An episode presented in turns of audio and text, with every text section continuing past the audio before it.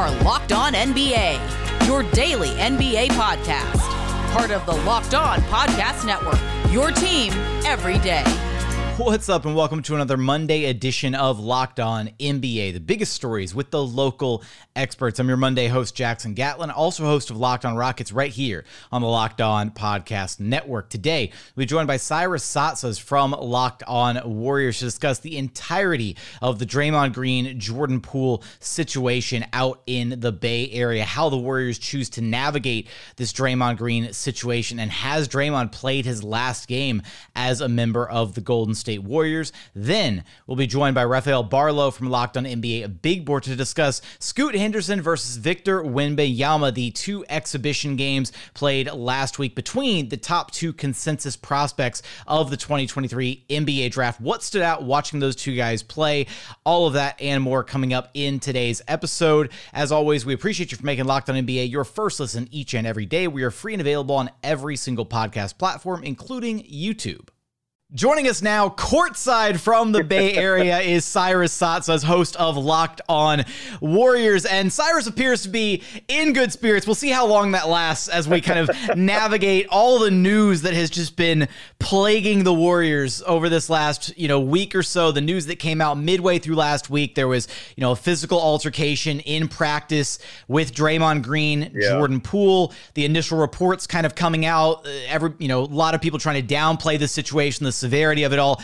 And then Friday is when the storm really started, where the leaked video footage comes out and we see just how physical this altercation really was, with Draymond Green loading back and throwing a punch at Jordan Poole. So Cyrus, first off, what was your initial reaction to the news? And then how did the leaked footage make you reassess the overall situation? Before the leaked footage, I thought it was an open and shut case. I like Hall of Famer Rick Barry, who I do a lot of work with, like he said, he's never seen a punch in his life in a practice, but then you get different perspectives. Chris Childs, former New York Knick and Raptor, he said he's seen it a bunch. Kwame Brown came out and said he's seen it a bunch.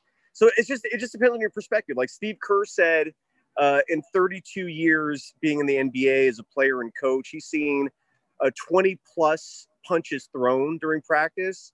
So when you hear that stuff, it's like, all right. So it's well, what Steve forgot to mention is all 20 of them were thrown by Michael. No, I'm kidding. Yeah. But so, when you hear that, it's not really out of the norm. But then you see that video, which is just ugly. It looks awful. And look, right now, I feel like I normally have a good finger on the pulse of the Warriors. I'm lucky to have a decent amount of connections with this team, and no one knows what's going to happen. That's the craziest part. I've not really experienced this before, where it's a complete mystery. No one can really instinctively tell you what's going to happen. It's almost like it's a 50-50 shot. Either Draymond will get through this and the team will forgive him. The public, I've never seen Dub Nation this upset with them. Like, there's a lot of members of Dub Nation who are just done with them. A lot. It is not a small number. I'm curious to know if they took a poll, what percentage would say, let's move on. I mean, because that was just a horrible look. I mean, that was a really hard punch that I think Jordan Poole was very lucky not suffering a serious injury from. So we're going to find out a lot more in a week, or in this next week, because either Draymond Green will either be traded or just waived. I mean, that's even a possibility too. I don't think that's going to happen though, but this is definitely the beginning of the end, and it makes it a lot easier for the Warriors to cut ties, given Draymond has peaked. That back injury of his is serious. It's not something that's ever just going to go away. We've seen a regression between measurables, between the fact that he had three legitimately bad NBA Finals games last year, where you don't normally see that from Draymond. So you're seeing signs of a drop-off in his play. He's still a premier defender, premier player, but he's not the same that he was. Ultimately, I think what this comes down to is going to be Stephen Curry, who's always had his back the most. And this is the first time Steph has ever not been enthusiastically, positively getting Draymond's back. Usually, he's first to be in defense of his longtime teammate. Draymond's a security blanket for him. This time, he's just you could tell he's agitated. He's not saying much. So if Steph decides that it's time to move on, I think he's gone. But if Steph continues to defend him, you know, it remains to be seen. But it's just ugly, man. There's just no way to spin it. And what really mars this the most, and I'm sorry to be long-winded here, I'll finish up with this. The Warriors' first game is October 18th, which is just around the corner. It's really crazy. It's a week from Tuesday, and it's ring night. And this was supposed to be like a really celebratory moment. You know, Draymond Green is a vital part of this dynasty. He's been there for all the four championships. And now, I mean, I feel like common sense would dictate you suspend him, given for what he did. But how do you suspend him and have him not be a part of ring night? It's weird, man. I don't know what to tell you about it. I don't think anyone knows right now, especially those who are outside of the locker room. Kevon Looney came out and said he has not spoken to Draymond Green yet personally. And he's also said that Draymond will have to earn the trust back of the team. And these are words that you've never heard before. Draymond has gotten in trouble before, but you've never heard his teammates come out publicly and say they've lost trust in him. So we'll see, man. How concerning is it when you're thinking about the video footage, right? That this had to have been something that there was some buildup here, right? That there had to have been some words being thrown back and forth, all that kind of stuff, and it really didn't, you know, nobody made an attempt to really stop Draymond, right? In the lead up to it, there was some buildup, and I know it happened very, very quickly, right? Draymond walks over to Poole, Poole shoves him away, and then Draymond loads up the punch, but just in all of that, right? I don't know if maybe other guys had just, you know, tuned him out, but they were very clearly like going back and forth verbally in the buildup to that moment. Yeah, and that's one thing that Draymond complained about is that the audio of the recording wasn't included in the leak. Which seemed to imply that maybe like if he had heard it, it wouldn't seem as bad. But whatever. Ron Adams was the only one that seemed to be fully aware of what was going on because you saw him tailing Draymond as Draymond was walking over to Jordan Poole. But look, Jordan Poole and Draymond, they're both like really type A vocal leaders of the team. They've butted heads before, but they've also both expressed admiration for each other. I will tell you this, though. I've had sources tell me that behind the scenes, Jordan Poole has not forgiven Draymond. They haven't spoken. And they're not happy. I mean, he's not happy. I mean, I don't know how you could be. It's a horrible look. It was, I mean, the image of it is awful. It's borderline demasculating. So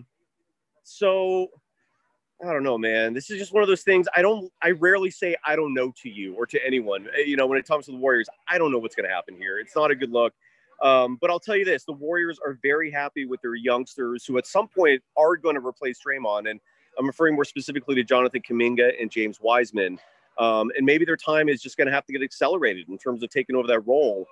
Coming up, we continue navigating the Draymond Green, Jordan Poole situation with Cyrus from Locked On Warriors. But first, a quick message from our friends over at LinkedIn. Because look, these days, every single new potential hire can feel like a kind of like a high stakes wager for your small business. You want to be 100% certain that you have access to the best qualified candidates available. That's why you have to check out LinkedIn Jobs. LinkedIn Jobs helps you find the right people for your team faster and for free. It's so easy to create a free job post on LinkedIn Jobs, and then all you have to do is add your job and the purple hashtag hiring frame to your LinkedIn profile to spread the word that you are hiring. Simple tools like screening questions make it easy to focus on the ideal candidates with just the right skills and experience so you can quickly prioritize who you'd like to interview and hire.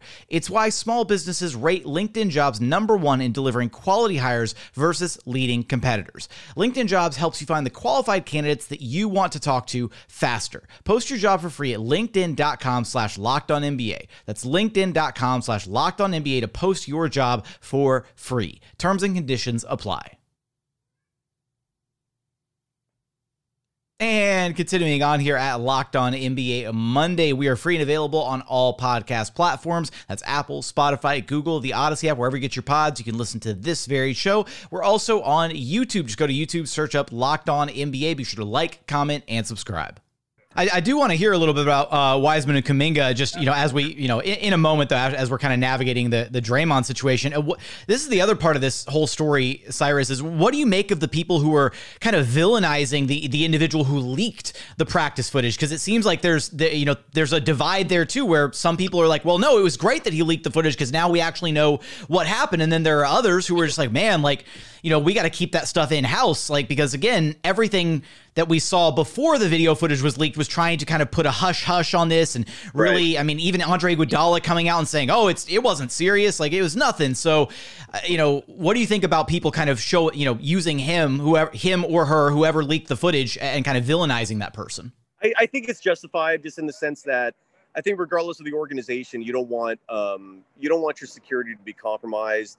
Those practice videos are very esoteric, meaning they're not supposed to be seen by the public. They're used primarily for coaches to monitor players in practice, to evaluate them, to maybe see who's snoozing and not giving their all, because it covers all angles of the court. One very interesting thing in this, I don't even know if I'm supposed to really say this publicly, but I guess it should be okay, I hope, is that it isn't just the Warriors that have access to that video. The NBA also has access to that video. So there's a very strong possibility.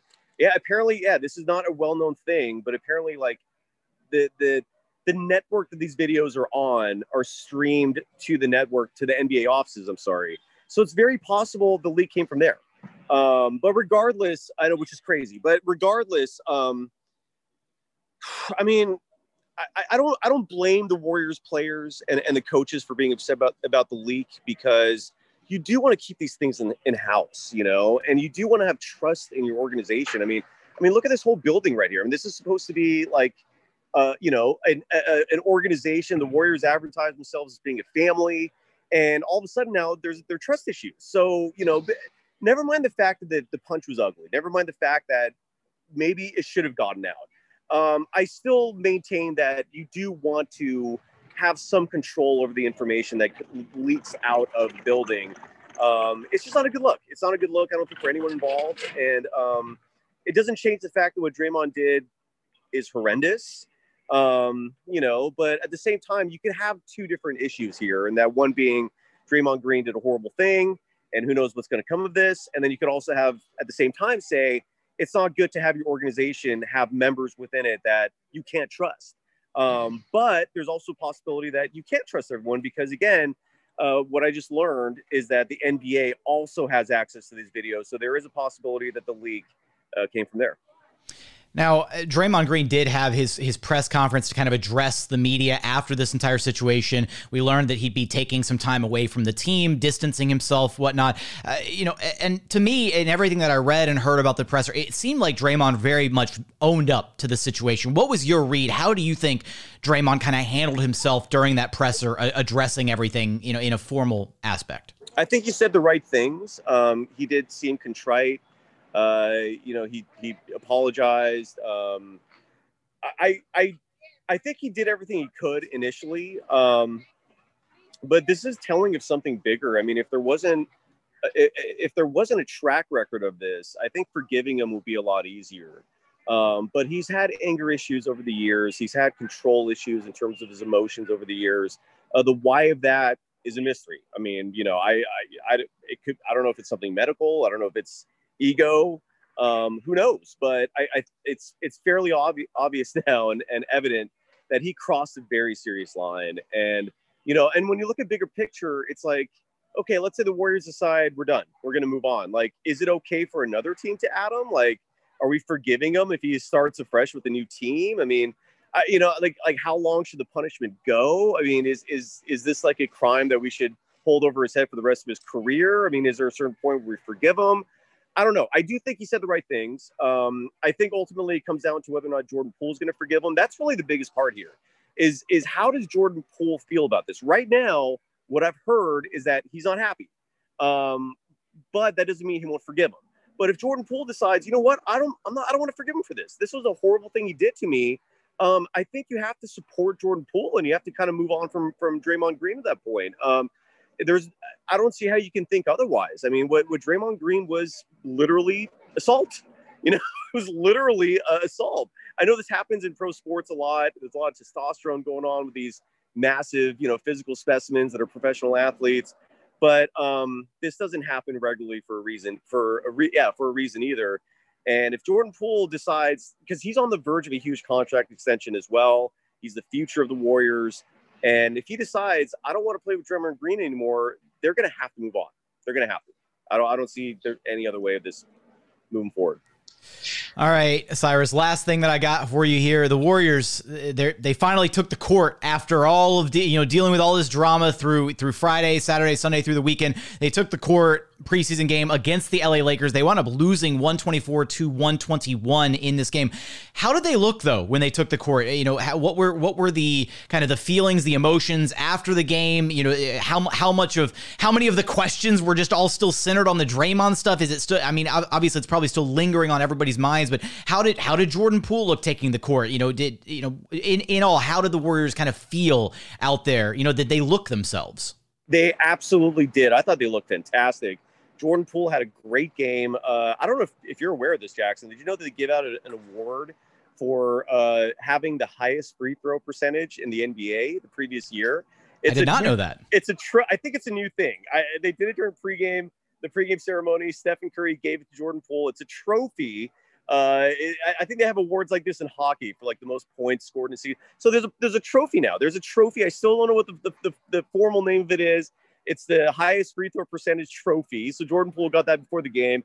Again, I never heard of it in my life. But then Jordan Poole had a fantastic game, man. I mean, you could tell. So I think he got hit in the right eye because you could tell that it looked a little discolored there. But he doesn't look bad. He performed great. I thought James Wiseman played phenomenally. I thought Jonathan Kuminga played phenomenally. The only thing the Warriors did bad in this game and losing their first preseason game of the preseason, sorry to be redundant, is that their defense was horrible. They gave them 124 points. If anything, I thought the Lakers looked good. Lonnie Walker, the fourth, looked good. I forgot the name of the rookie they drafted, their rare draft pick. He looked good. The Lakers looked great. Anthony Davis ate him up. And I don't think that had anything to do with bad defense from the Warriors. I think Anthony Davis just looked like, one of the NBA's top 75 players. But the Warriors look good. I mean, I was paying attention to that. There were not a lot of questions geared toward the topic of Draymond Green. Steve Kerr was not asked any questions about it. Neither was DiVincenzo or James Wiseman. Looney was asked one question about it, and that's when Looney said that they have not spoken, and he referenced that trust was broken, and which, again, you don't hear. I've never heard that before. So, I think that the teams sent a pretty clear message. We don't want to talk about this. So reporters are being cognizant of that. But it's lingering, man. It is lingering. And ring night is going to be very fascinating because if Draymond Green plays, is this arena going to boo him? I don't know. We'll find out and see. That's all I can say about that. Oh, man. How will the Warriors navigate this entire situation? Will they ultimately be forced to choose between Draymond Green and Jordan Poole? Of course, you'll have us covered for all of that and more over at Locked On Warriors. Cyrus, I appreciate you stopping by Locked On NBA with me. Love you, man. Thanks. Coming up, Scoot Henderson versus Victor Wembanyama. What stood out watching the consensus top two picks of the 2023 NBA Draft go head-to-head in a pair of exhibition games in Las Vegas? We're going to get there in just one moment after a quick message from our friends over at BetOnline. Because BetOnline.net is your number one source for all of your football betting info and odds this season. Find out the latest player developments, league reviews, team matchups, news, podcasts, and in-depth articles and analysis on every single game that you can get your hands on. And right now, you can actually head over to BetOnline to find out who are the odds-on favorites to win the 2023 NBA title. The Golden State Warriors still at the top of the pack despite the Draymond Green situation. Golden State Warriors at plus 575. Boston Celtics right there in second place at plus 625 as favorites. Milwaukee Bucks at plus 700. And then rounding out the top five, you have the Brooklyn Nets and the LA Clippers at plus 750 apiece. So for all of that and more, be sure to head over to BetOnline to learn more about the trends in action available to you. BetOnline. It's where the game starts. And final segment here at Locked On NBA Monday. As always, we appreciate you for making Locked On NBA your first listen each and every day. Joining us now is Rafael Barlow from Locked On NBA Big Board. You can follow on Twitter at Barlow500. Rafael, you were in person for this marquee matchup between Victor Wembanyama, Scoot Henderson, and we're going to dive into a little bit of both these prospects, the two kind of consensus guys at the top of this next year's NBA draft, some, really, really impressive prospects. We're going to talk about their game and all that, but I just want to know what was the atmosphere like kind of heading into the first matchup between these two prospects this past week? The atmosphere was different. It was like an atmosphere that I've never experienced before. And I probably can stay the same for anyone else that was there. I mean, it's an exhibition game. It's a showcase game. That's kind of like in the middle of the Europe, not the middle, but it's during the European season. It's like way before preseason. And it was like this game that, you know, you had these two hyped prospects, but rarely do we ever see like anything live up to the hype, and it succeeded. So like before the game, it was just tons and tons of front office personnel and scouts. And it was definitely a pro Scoot crowd. So as you can imagine, you know, the game was in Vegas. The Ignite plays in Vegas. Did have quite a bit of friends and family there, and so it was definitely, at least to from my experience, was a pro Scoot crowd that people were very skeptical about Wembanyama coming into the game. You talk about living up to the hype, right? When you look at just the way that these two guys went at each other, Scoot versus Wemby. I mean, that first game, Wembanyama with 37 points, had 4 boards, 5 blocks, 7 made 3-pointers, and the Scoot Henderson, 28 points, 5 boards, 9 assists. I absolutely agree. I think that it lived up to the hype kind of going into this, and it was a unique kind of environment to have, you know, the consensus top 2 prospects in kind of this exhibition style game against one another, because you've got Wembanyama playing for Metropolitan, you've got Scoot playing for the G League Ignite. So there are no, like, I guess there's no red tape, right, for like the NCAA or college or anything like that. It's just, all right, we're going to sit down, we're going to coordinate these 2 games. And outside of this, just when we look at Wembanyama as a prospect, I don't think the NBA, we've never seen a guy like this. So I want to give you a kind of a fill in the blank here, Rafael. Wembanyama has the chance to be blank. There's no limit. There's no limit to his potential.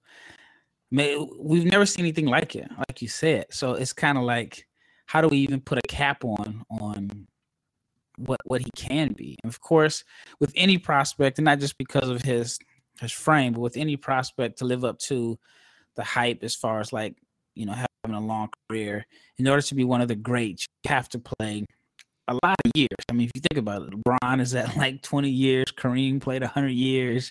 You know, Kobe played, 20 years.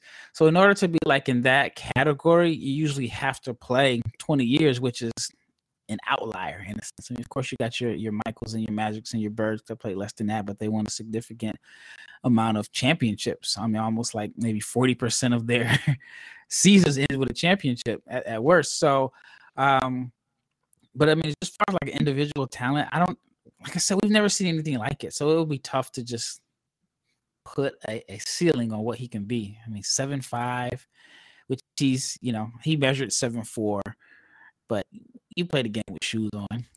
So on the court, he's 7'5", 8-foot wingspan. He can handle, he can shoot, he can make shots. Doesn't really need anybody to set him up. And I mean, there's so much to his game. And then there's also like different parts of his game that I feel like we didn't really get a chance to see in this showcase. So sky's the limit. What specifically, if there's like one specific part of his game that you don't think he got a chance to kind of showcase in these couple matchups, what would that be? Being a vertical lob threat. I mean, he probably caught a couple lobs, but the first game, if you notice, they were like trapping him because his point guard is small. And it kind of shows why you don't really see small point guards in the NBA anymore. And when they trapped him, and it's no knock on Tremont Waters, who's a very good scorer, but when they trapped him, it was taking the lob away from Victor. He had one early in the first quarter of the first game. And after that, he had to get his points by popping out. So it was just all pick and pops. And I think like in the NBA with floor spacing, when you have, you know, guys around him that are known for knocking down shots, and you have a big point guard that can see over the top of the trap, and then you can throw the ball to a level above the rim that only he can get to. I mean, he's not, you know what I mean? Like if you throw the ball up 14 feet, he can do it. He has an 8-foot wingspan, and he's athletic on top of being 7'5". So I just say, like, imagine him, you know, with where you have the threat of him being like this super vertical lob threat. And that's something that we didn't really get a chance to see. Well, talking a little bit, we'll change gears here, talking a little bit about small point guards. Scoot Henderson, who had, again, a fantastic game. I thought he came out. This was like his chance, right? Wembanyama is is consensus number one. Scoot was coming out, trying to bat 1,000 to be like, no, proving that he deserves to be in that conversation alongside Wemby, right? Not a clear-cut 1 and 2, maybe making the case for why he should be the number one overall pick. Who does Scoot Henderson's game remind you of? Because to me, there's I can't pinpoint maybe one player. The closest I can get is if I mash up 2 or 3 different guys together. Yeah. And that's what I think of when I see Scoot's game. Yeah, I see a little Steve Francis. I see some Derrick Rose. I've seen some people compare him to Ja Morant. I think they're both athletic, but Scoot has more of a controlled athleticism. It's very rare to see somebody that is as athletic as he is and as explosive, but has so much control and pace to his game. It's not like he's just has these relentless drives and assaults to the rim like a Ja Morant, but it's just all under control. And out of all the point guards that I've seen him compared to, I don't think we've seen a better point guard as far as shooting at the same stage. And when I say that, usually guys that are known for really being athletic, shooting is the last stage in their development because they're so used to being able to get to the rim whenever they want to on the prep level, even on the college level. And he's an advanced shooter. The numbers don't support it. Last year from 3, shot 21% from 3, but he was 17 and he was adjusting from high school to the NBA three-point line. But he was one of the best mid-range shooters in the G League. So with the year of experience playing with the NBA three-point line and the work that he put in, I think by the time he is a rookie in the NBA, he's going to be a plus shooter, which is not something we normally see from really, really explosive athletic guards. Yeah, I think it's when you're looking at him, right? It's almost like his athleticism at times maybe even overshadows his control, his measured approach to the game. I was actually kind of shocked watching to see, right? I don't think anybody would have been upset with him for just trying to take it to Wembanyama's chest every single possession that he was in the game, which he did a fair amount. He did a good amount of that, but. Yeah. He also made the right reads, the right plays in transition, setting guys up. He was very much in control, especially in that first game.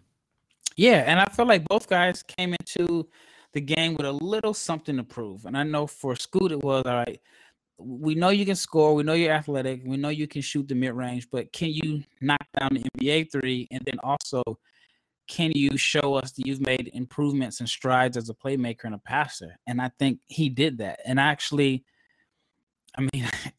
think if you had to grade him based off of the one game that he played, you'd have to give him an A. I don't think there's anything that he could have done better.